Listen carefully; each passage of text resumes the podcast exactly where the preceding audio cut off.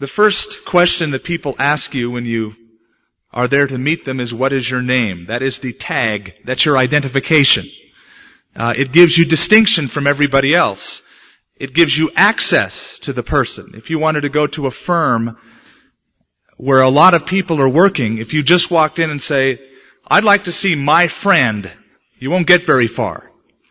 But if you give them a tag, I'd like to see John Firkenbinder. Oh yeah, he works back in accounting. That tag grants access to the person and the personality. And so names have always been important to people throughout generations. Of course, they still are today. There's even name books for your baby. They're about 400 pages thick now, and you have names from all over the world, and people, we had the hardest time trying to pick our kid's name. In fact, the book made it more confusing. After we scrapped the book and he was born, we decided on a name. It is the tag. It also tells usually something about the parents and, and their design for their child. When I was born, my mom and dad got in a fight. My father's name is Lou. And he wanted another Lou. Cause I was his fourth boy. And, uh, they didn't have a girl, they'd like a girl, they didn't get one, they got me. And he, this is his chance to have a junior. So he said, he's going to be called Lou Jr. My mom said, no he's not. He's going to call him Skip. Goes, nope, it's my boy, Lou Jr. And they went back and forth and they finally came up to an agreement that on the birth certificate, it would be Lewis Jr. That's my legal name. Now don't kid me with that after the service. My mom said, fine, we'll do that, but we're always going to call him Skip. And so throughout my life and all throughout my school, I was called Skip and it was confusing for people if they read my birth certificate. But it was special for them to give me some kind of an identification tag uh, that would be or depict something they wanted to express. So it was with the Father, I believe, in His mind when He sent Jesus. And we're going to discuss that name that the angel gave to Him, Jesus, not tonight, but in a further study or Emmanuel, God with us. But I've had you turn to Mark chapter 6 because Jesus in this chapter is identified with the occupation that he came from. And before we get right into the text, as you know, the second question people ask when they meet you is what your occupation is usually. What's your name? John Firkenbinder. Oh, what do you do, John? I'm a banker. And often we tag or we categorize people by their contribution to society, we call it, their occupation. In fact, as we said last week, during the medieval times, when the populations were growing and growing, and they only tagged people by a first name like John, or Pete, or George, or Charles, they deemed it necessary to link up their occupation. And so we developed names like Charles Taylor, because he was a tailor or George Butcher or Frank Cook because the occupation was the identification tag along with the first name. As we read the New Testament, we find that Jesus several times uses in his teaching analogies occupations of people. Behold, a sower went out to sow. I am the good shepherd, and I lay down my life for the sheep. And of course, many of the personalities in the scripture we know by their occupation. Matthew was a tax collector. Simon Peter was a fisherman. We have Alexander the coppersmith. Simon the tanner. Their names are linked with their occupations. And so also was Jesus. He was not only called the Nazarene, as we saw last week, but he's called the carpenter. He was known in his hometown as the one who fixed things. Look at uh, chapter 6. Then he went out from there and came to his own country, the city of Nazareth, and his disciples followed him. And when the Sabbath had come, he began to teach in the synagogue, and many hearing him were astonished, saying, Where did this man get these things? And what wisdom is this which is given to him that such mighty works are performed by his hands. Is not this the carpenter? The son of Mary? The brother of James, Joseph, Judas and Simon? And are these not his sisters here with us? And they were offended at him. And Jesus said to them, A prophet is not without honor except in his own country, among his own relatives, and in his own house. Now he could do no mighty work there except that he laid hands on a few sick people and he healed them. And he marveled because of their unbelief. And then he went about the villages in a circuit teaching. There were, there were two reasons why his own people in Nazareth rejected him, refused to hear him. Number one, he was a local boy. They knew him. You know how difficult it is to get through to your own family members or your neighbors or your best friend that you grew up with? They think, give me a break. I've known you. Don't put on this religious act with me. And you have the toughest time sharing with those who are the closest. And there was a second reason why they rejected him. He was a carpenter. Oh, this is the carpenter. The word carpenter in this passage is a Greek word, tekton, which means more than just a person who works with wood. Don't picture a guy out there with a belt and nails and a hammer swinging nails and two by four studs. In classical Greek literature, the carpenter or the tekton, as we have said, was the craftsman who built many things. He was uh, a builder of ships, of temples, homes. Many, many skills he had. However, the word used in Jesus' time was a person who was equivalent to the local handyman, the fix-it guy. He could build anything from a chicken coop to a home. He patched roofs, he would mend walls, he'd build a little gate, he'd put furniture together, he'd work with adobe bricks and build things for the community. That was the carpenter, the tekton. He was the local fix-it man. And so here Jesus comes into the synagogue. And he opens up the scriptures and he starts teaching them. And people marvel and they go, wait a minute, isn't this the fix-it guy? We grew up with him. He fixed that table in my house and that hole on my roof. And here's his brothers and his sisters here. And they knew who he was, the craftsman, the layman. He was despised because he was a man of the people. He was a layman. He lacked the credentials. You know, I have said many times that God certainly uses the great schools and seminaries of our country, and He has in the past to breed young men for the ministry and send them out, and men and women to go out to the mission field and so forth. But certainly that is not the only method that God chooses when raising a people to do His work. In fact, this fact that Jesus was a carpenter set sort of a precedent because he went out of his way to pick people who weren't schooled. He picked disciples who were fishermen, tax collectors to do the job of the ministry. So much so that in the early church, as they stood before the council in Jerusalem, the scribes and the Pharisees had their feathers ruffled a little bit, and as the disciples approached them, they said, these are unlearned and ignorant men. But they've been with Jesus. Their credentials were that they were with Jesus, the Nazarene or the carpenter. But they took note that they were unlearned and ignorant men. Notice verse 5. He could do no mighty work there except he laid his hands on a few sick people and healed them. Well, that, that's pretty good. And he marveled because of their unbelief. They didn't receive him. And then he went about the villages in a circuit teaching.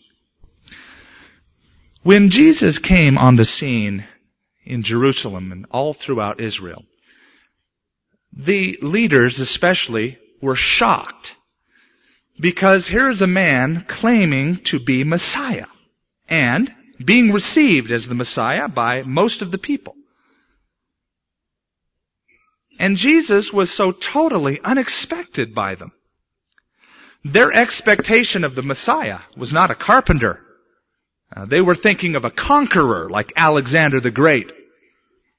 Someone who could be a mighty prince and take the yoke of Rome, the oppressive element of Rome, and toss it out and become king over the land, setting up the Jews as the high priority. Reigning over Jerusalem, using the Jewish people to reign over the whole world. And so as soon as this carpenter comes on the scene and they say, this is the Messiah, this is the King of the Jews, they scratch their head and they think, no, this is a carpenter. He's a blue collar worker. He wasn't the white collared, prestigiously educated person from our schools in Jerusalem. He's a fix-it man. Blue collar, a laborer, a common person. He doesn't bear the credentials of the Messiah. Charles Spurgeon, in one of his fabulous sermons, says concerning Jesus, prejudice could not dispute the fact of Christ's wisdom and mighty works, and so it sought to disparage him by saying, well, after all, he's only a carpenter's son, just the son of an ordinary artisan. Shall a prophet rise up from among the chips in the carpenter's shop? Shall we sit at the feet of the man who is simply a toiler at the carpenter's bench? And then he goes on to say, prejudice may seem very wise in its own esteem, but it is really very foolish.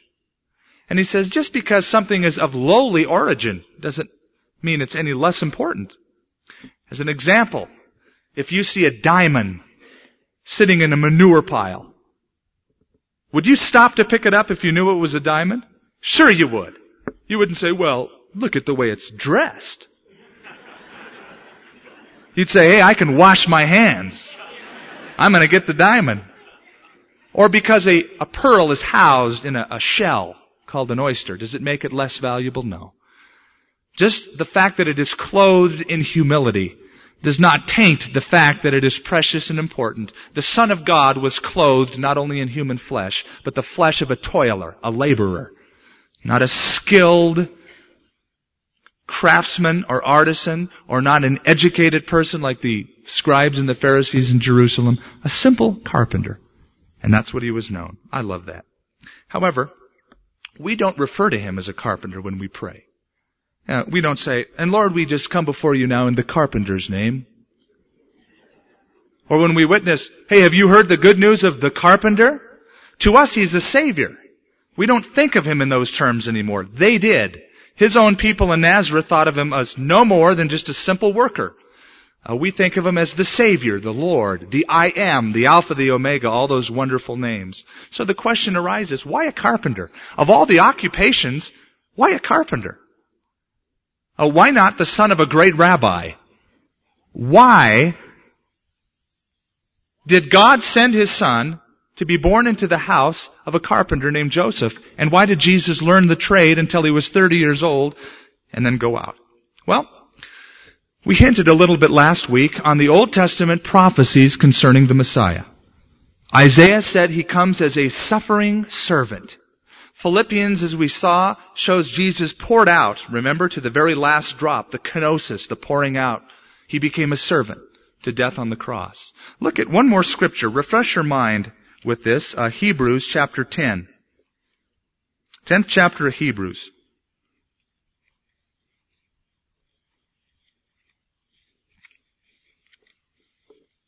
Verse 5.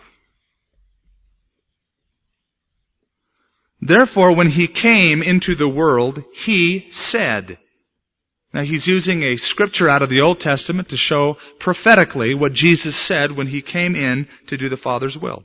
Sacrifice and offering you did not desire, but a body you have prepared for me.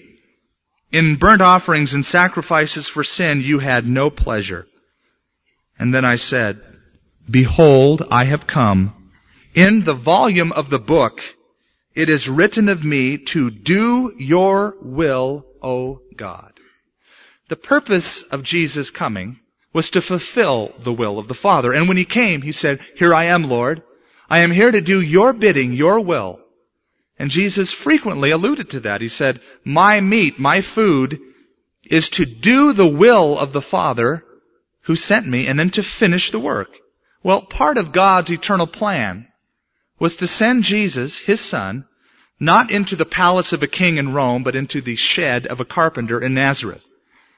To be grown up not as just a Nazarene, that despised city of the Gentiles and the Jews, but a, a carpenter.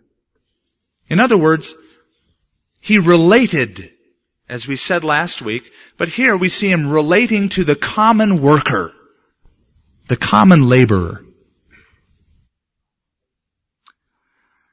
If Jesus had come just with the upper class, came as a royal king born in Athens or in Rome or perhaps Jerusalem, then just the upper class could have related to him. Oh yes, Jesus. Oh, yes. I can relate to him, the Savior. You mean the one who rode in the other day in Jerusalem in that big beautiful red chariot? Horsemen all around and soldiers all around with banners and feathers and bells. But the common class would have said, that's Jesus the Savior, huh? Well, I can't relate to him. He doesn't know what it's like to toil and sweat. He doesn't know what it's like to work hard and toil. He's born in the king's palace, but not the carpenter. The carpenter came and could say, I relate to you guys. I'm a laborer. I'm a toiler. In fact, he could go one step beyond and say, the son of man has no place to lay his head. Foxes have holes. Birds of the air have nests. I don't even have a place to hang out at night. I love that. The common. I was told in my early days as a Christian, when I wanted to do some kind of a ministry, that ministry, full-time ministry meant seminary education and then working for a church or an organization. Now that's full-time ministry, son. You want to be in full-time ministry, you work for a church and have your wages paid by a Christian organization, that's the ministry. As I began to search the scriptures, I found out that was just not the truth. That Jesus not only relates to the common man, he chooses the common man. And I read the scriptures how that, well, you got fishermen who are fishing and yet preaching. You got uh, a centurion who's still a centurion but preaching. A jailer who's converted, probably still a, still a jailer but preaching. And so when I was going to school and working, someone came up to me and said, do you want to go into the ministry? I said, I am. Oh, what do you do? Well, I work over here at the hospital and I'm going to college. Well, don't you want to go into full-time ministry? I am in full-time ministry. I spend my full time serving the Lord. In other words, I see my life as not a part-time commitment, a full-time commitment. If I happen to be working over here as a carpenter, or as a radiologist, or as a postman, or as a secretary, I am full-time in the commission work of the Lord. That's full-time ministry. It doesn't matter where you are. It doesn't matter who's paying the wage. The ministry can be anywhere. Jesus the carpenter, the blue collar worker. How he relates, that's beautiful. There are many parallels I've found to uh, Jesus being a carpenter and, and just what it means to us spiritually. A carpenter builds things and fixes, in this case, because the word meant not just a person who builds homes, but fixes things. Fixes the roof, fixes the fence, uh, fixes the table that was busted. Jesus built things and he fixed things. Imagine being in Nazareth. Honey, the chair broke this morning. Ah, take it to Jesus. Uh, he's a carpenter. He'll fix it. He can mend it. Imagine getting that stuff done by Jesus. Hey Jesus, would you fix my roof? It's leaking. Sure, I'll be there. I'm sure he did a fine job. In the same way, when Jesus at 30 years of age took upon himself, at the will of the Father and the anointing of the Holy Spirit, the commission for which God called him. He continued in like fashion, building and fixing. When God called Jeremiah, he said, Jeremiah, I have called you as a prophet to the nations to tear down, to destroy, and then to build up and to plant. That's the work of a carpenter. Take the stuff that's kind of trashy and old and just bust it apart and then rebuild. Start from the beginning and build it up. And Jesus came along the scene, 30 years of age, a carpenter from Nazareth, still building. Not anymore with his hands building things out of wood, but building his kingdom. And he came in Matthew chapter 5 proclaiming the kingdom of heaven is at hand.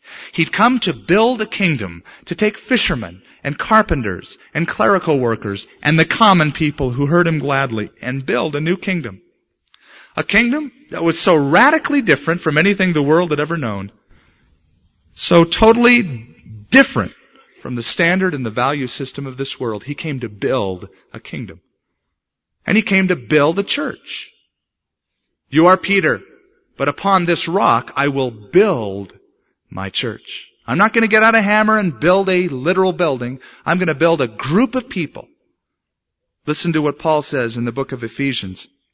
Consequently, you are no longer foreigners and aliens, but fellow citizens with God's people and members of God's household. Built upon the foundation of the apostles and the prophets, with Christ himself, the chief cornerstone. In him the whole building is joined together and rises to become a holy temple in the Lord. And in him you too are being built together to become a dwelling in which God lives by his Spirit. Jesus, the kingdom builder. Jesus, the one who was building his church.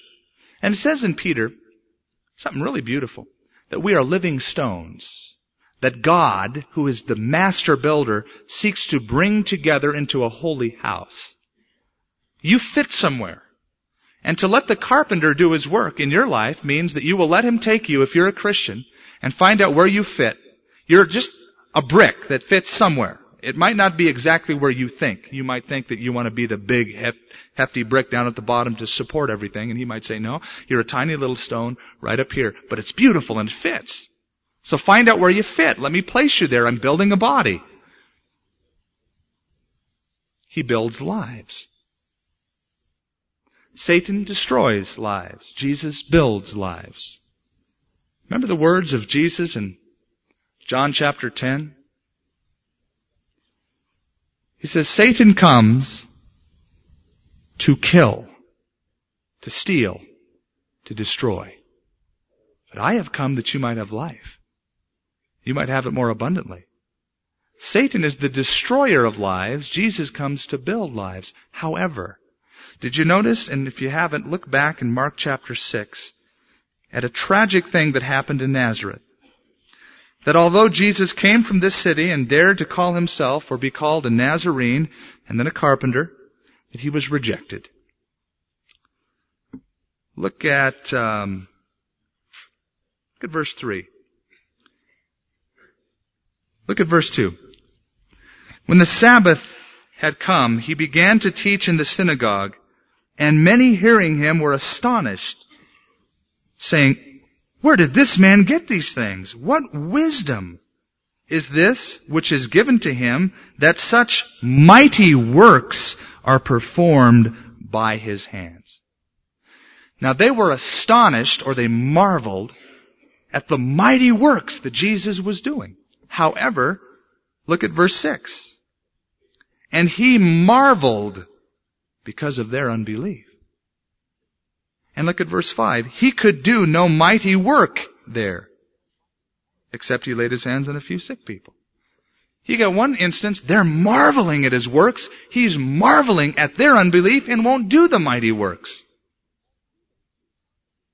In other words, the carpenter comes to build lives, to change lives, but it all is hinging upon belief. You must trust Him for it. You must commit yourself to Him. And you must let Him do the building in our lives. There's nothing, nothing worse than a stubborn Christian. You say, yes there is a stubborn unbeliever.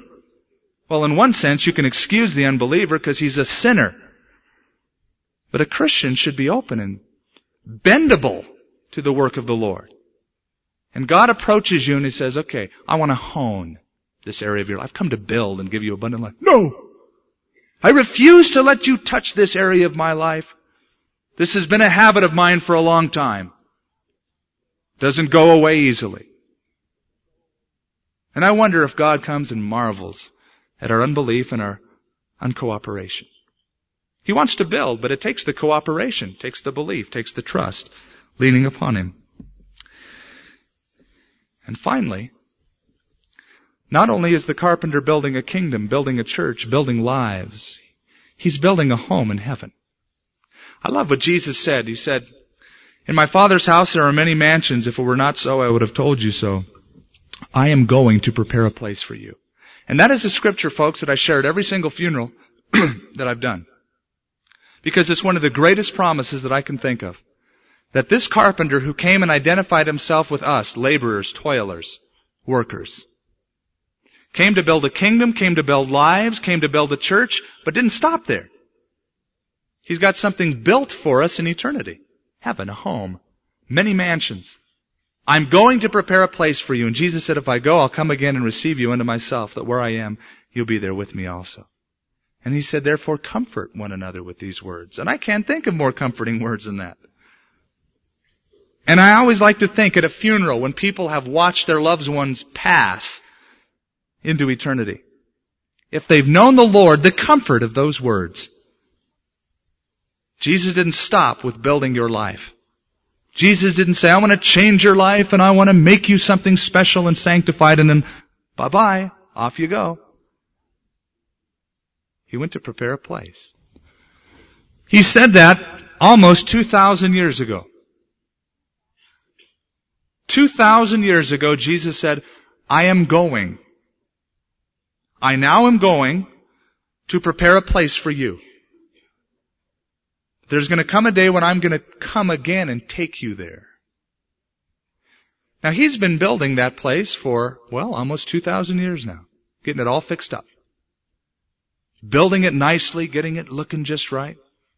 Now imagine what it must look like. If in six days God could create this earth and all of its beauty and the heavens and all of their glory, and He's been spending 2,000 years building that crash pad in heaven, imagine what that place must look like. No wonder Jesus said, comfort one another with these words. The carpenter who builds lives builds a future. That's what's great. We don't know when the Lord's coming back.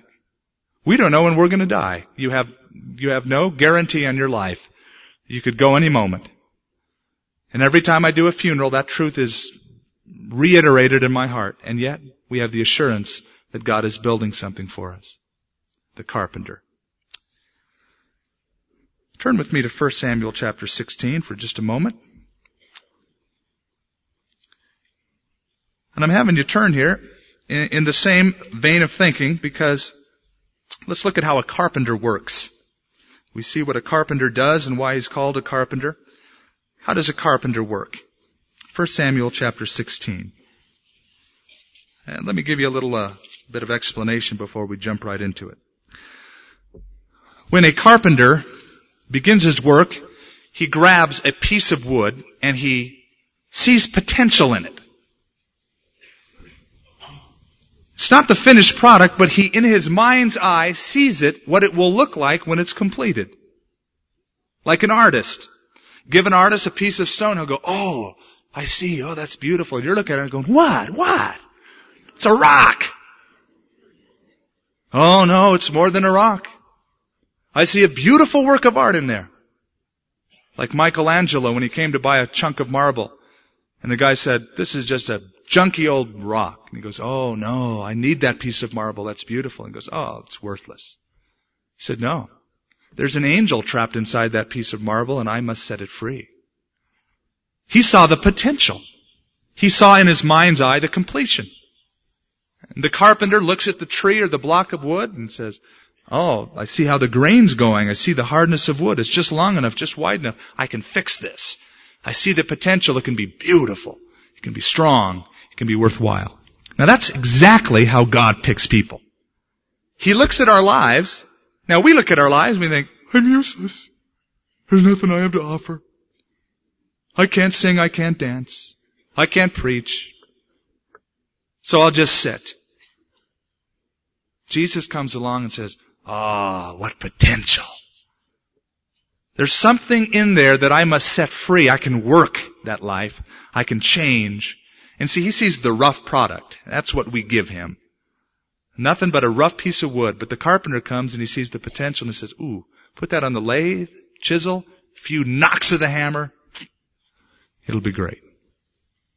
And that's why I've had you turn to 1 Samuel 16, because we see a beautiful story of potential.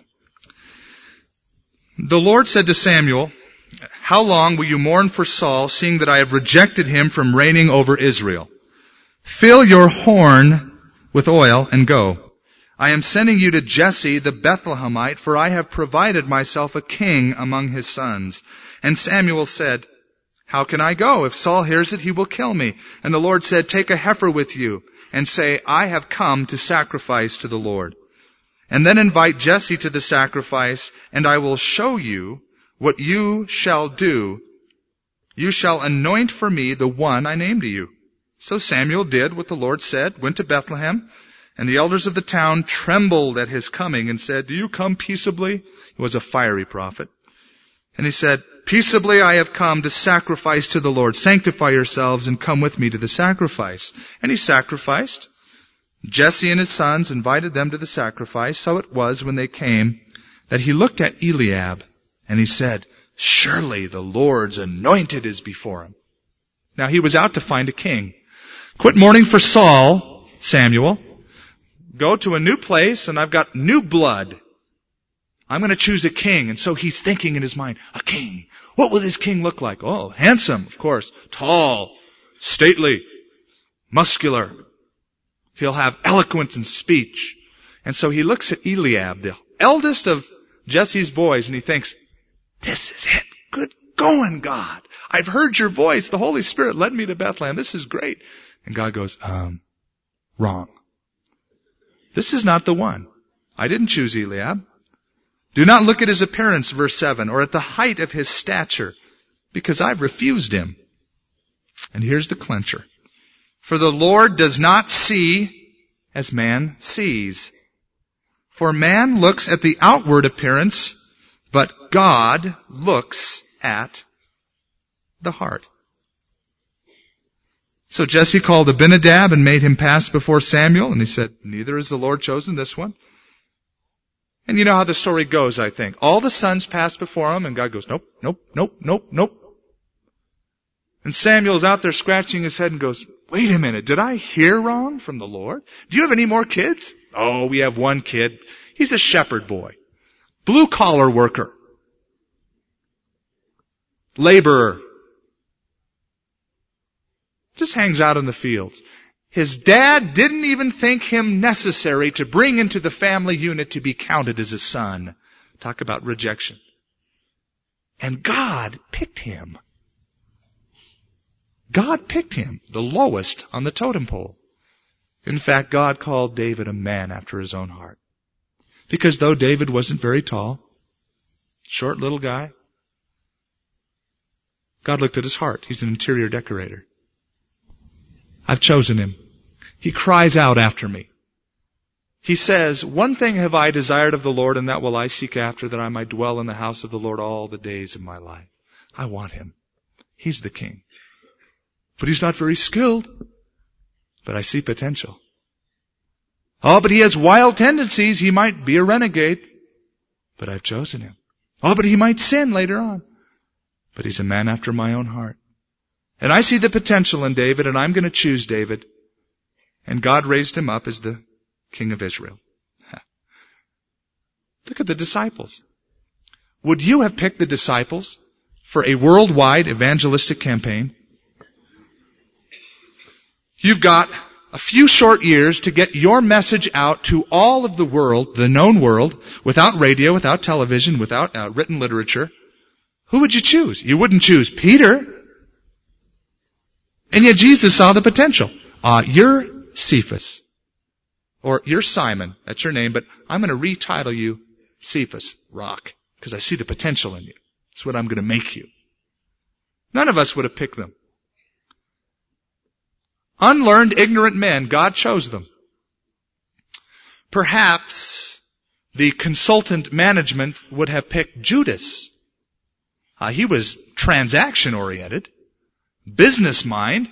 He kept the treasury. He was concerned about the, the money, the transaction, the goal. And Jesus saw the potential in the fishermen. Uh, I remember when I lived, this might sound strange, but I lived in a garage. I'll tell you why. I was in Orange County, California. Um, just got a job. Rent was expensive. And my friend had an apartment. He had a garage he never parked his car in. And so I said, uh, Jack, could I rent your garage, say for $10 a month? And, uh, I'll put my couch in there and rug in there and I'll, my books and I'll just live. He said, sure. So that was my home, his garage. And, uh, I used that time for many months to spend intensive time studying the Bible. And I bought commentaries and I bought books and I'd spend night after night studying. And I'll never forget when I came to a Bible study and one gentleman asked me after I taught, well, uh, where did you get your education? Uh, where, where do you study? Where'd you, where'd you study at? And I, I couldn't resist. I said, a garage in Costa Mesa. And he thought, this guy's the biggest joker in the world. What do you mean? Where'd you study? And I said, well, I did. I didn't go to any formal education. I just spend time in the Word and uh, study on my own. And the reaction that I get from telling people that I didn't have the formal education is, oh, well, then I can't receive anything from you. Where's your credentials? Well, I hope they're in the fruit of the ministry that goes on. I hope they're in people's changed lives. The school that I go to and the school that I recommend everyone go to is called HSU. Holy Spirit University. There's classes in session all the time. He is the best instructor that there is. You might not have all of the background. Well, I'm here to tell you as one who has not any background, all you have to do is be rough wood and say, Lord, I am available, but make me a man or a woman after your own heart. And the carpenter will take the wood, see the potential, and hone a beautiful object for his glory out of it. That's the beauty of it. I was in the Philippines and I spoke to pastors, most of them which have no education, hardly at all, maybe high school. And they feel so intimidated when people from the United States come with their technology, their learning, their books, and here they are, if they're lucky, just to have a Bible out in the bush. If they're really rich, they have a study Bible with notes. And if they're very wealthy, they have a concordance or maybe a Bible dictionary to go along with it. And we did a class in interpreting the Bible and I told them, frankly, all you need is the Holy Spirit and the Word of God. Because if God was depending upon people knowing and mastering the original languages in Greek, Hebrew, and Aramaic, then there would be a very elite few people in the world who would be cons- considered ministers of the gospel, because very few of you will ever get that opportunity. God doesn't work that way. God takes the common person, as we mentioned last week, that rough wood, and sees the potential and uses them. Hmm. Why? Well, it's obvious. Because if God chooses a vessel that isn't really that great, and He does a great job with it, all the glory goes to the one doing the work. The glory and the craftsmanship of the worker is more enhanced because of the limited tools that he is using. Any skilled physician can walk into a surgery suite with sterile conditions, scalpel, anesthesia, put a person under, and uh, perform surgery. But put the guy in the jungles with a Swiss Army knife, having to perform emergency surgery.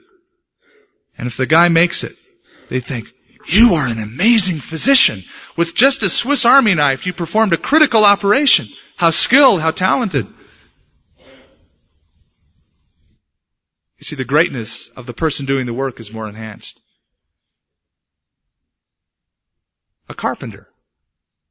Give him a power lathe, tools, saws, drills, all the latest, and have him make something. Oh, there's a, there's a degree of craftsmanship and skill.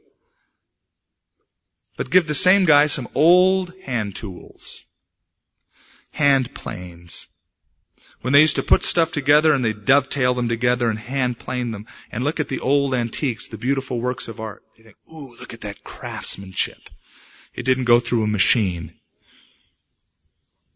and the glory of the one doing the work is more enhanced. That's why God does it. If anyone ever had a job to do with inadequate tools, it was God. Look at, look at the people in his toolbox. Remember our scripture we keep referring back to? God has chosen the foolish things, the weak things, the things that are nothing, to bring to nothing the things that are. So that no flesh would glory in his presence, so that when a work of God is done, people will not go, amazing that person with all the education, all of the, the, all the eloquence, all that it takes. But so the people will walk away scratching their heads going, can't figure it out. Must be the Lord. Then God gets the glory. He doesn't want flesh getting the glory. And that's why we've said so often, God often goes out of His way Instead of choosing the greatest, most eloquent, most educated, Joe Nerdkin in the backwoods of Nowheresville and chooses him and changes him and uses him. So that no flesh would glory in his presence. And he's looking for tools to use, folks. And he's patient.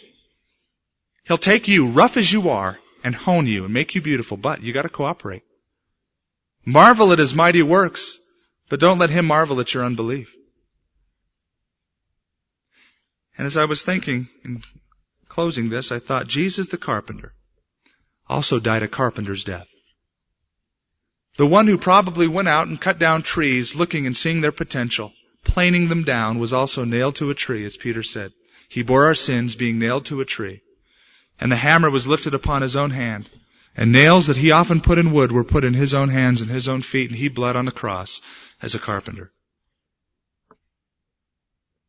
And yet it was his love that stuck him on that tree. And the whole reason that you and I can say, Lord Jesus, the carpenter, come and make something beautiful out of my life, is because Jesus Christ, the carpenter, the Son of God, bled on the tree willfully. And so I challenge you, if you're a Christian, to cooperate with God tonight and let Him hone you. Let Him take out the tools, the hammer, pound, cut finish, beautify. And if you don't know the Lord tonight, you're missing out. There's nothing quite as rich as being under the hand of a carpenter. Taking your life and watching it change and go from glory to glory and shape to shape. It's such a blast to watch God take a life and change it. And look back and say, oh, I remember what I used to be like and the progress that I've made. Man, that's the Lord. Well, he's done so much. I tried before. I couldn't do it. I took all those classes in how to change my image and all those seminars and it didn't work. But Jesus has changed me. The hand of the carpenter, the touch of a master's hand. Would you pray with me? Uh, Heavenly Father, we look to you because you have sent your son on our behalf. Helpless people, rough wood, we admit that, Lord. We admit that there is nothing in ourselves that merits your salvation, your tenderness, your care. But Lord, thank you for stooping down, becoming a man, becoming a carpenter, relating to the common folk. Stooping so low that all men could come.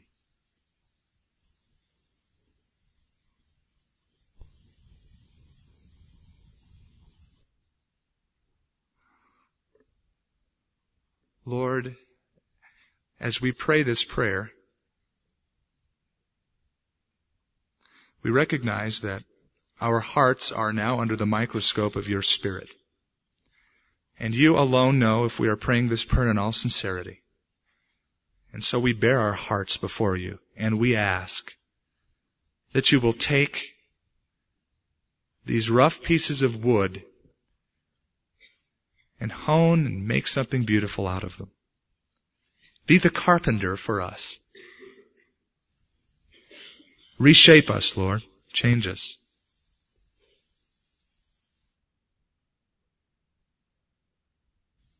And Lord, I pray that people who have never submitted themselves to you tonight would do that before the night is over. That they would allow their lives to be placed into the hands of the only capable carpenter. The one who can mend and fix anything.